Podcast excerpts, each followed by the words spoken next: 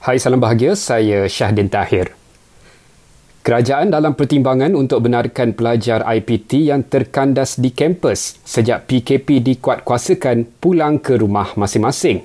Namun, Menteri Kanan Keselamatan Datuk Seri Ismail Sabri Yaakob berkata, keputusan itu bergantung kepada nasihat Kementerian Kesihatan.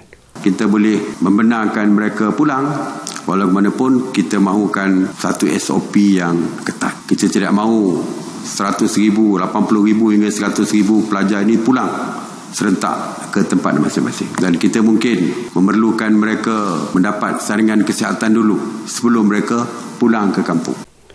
Kerajaan turut mempertimbangkan benarkan individu yang telah lama berada di kampung halaman untuk kembali bekerja namun bergantung kepada SOP baru. Kementerian Kesihatan sahkan daerah Rembau bertukar daripada zon merah kepada zon hijau selepas 53 pesakit COVID-19 di kawasan itu sembuh.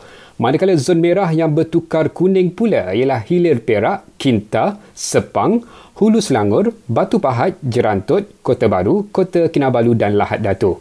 Dalam perkembangan lain, Kerajaan Negeri Johor sahkan 13 etnik Rohingya di Kulai positif jangkitan COVID-19. Cuti pegawai dan anggota tentera tidak dibekukan namun pemberiannya diperketatkan sepanjang pelaksanaan PKP. Menurut Angkatan Tentera Malaysia, pihaknya masih berikan cuti sekiranya berlaku kecemasan seperti kematian ahli keluarga dan hal berkaitan peribadi.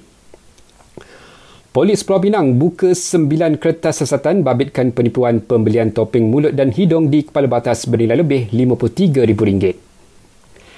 Amerika kekal negara paling tinggi kes jangkitan COVID-19 di dunia iaitu kira-kira 32% daripada jumlah keseluruhan lebih 2.4 juta.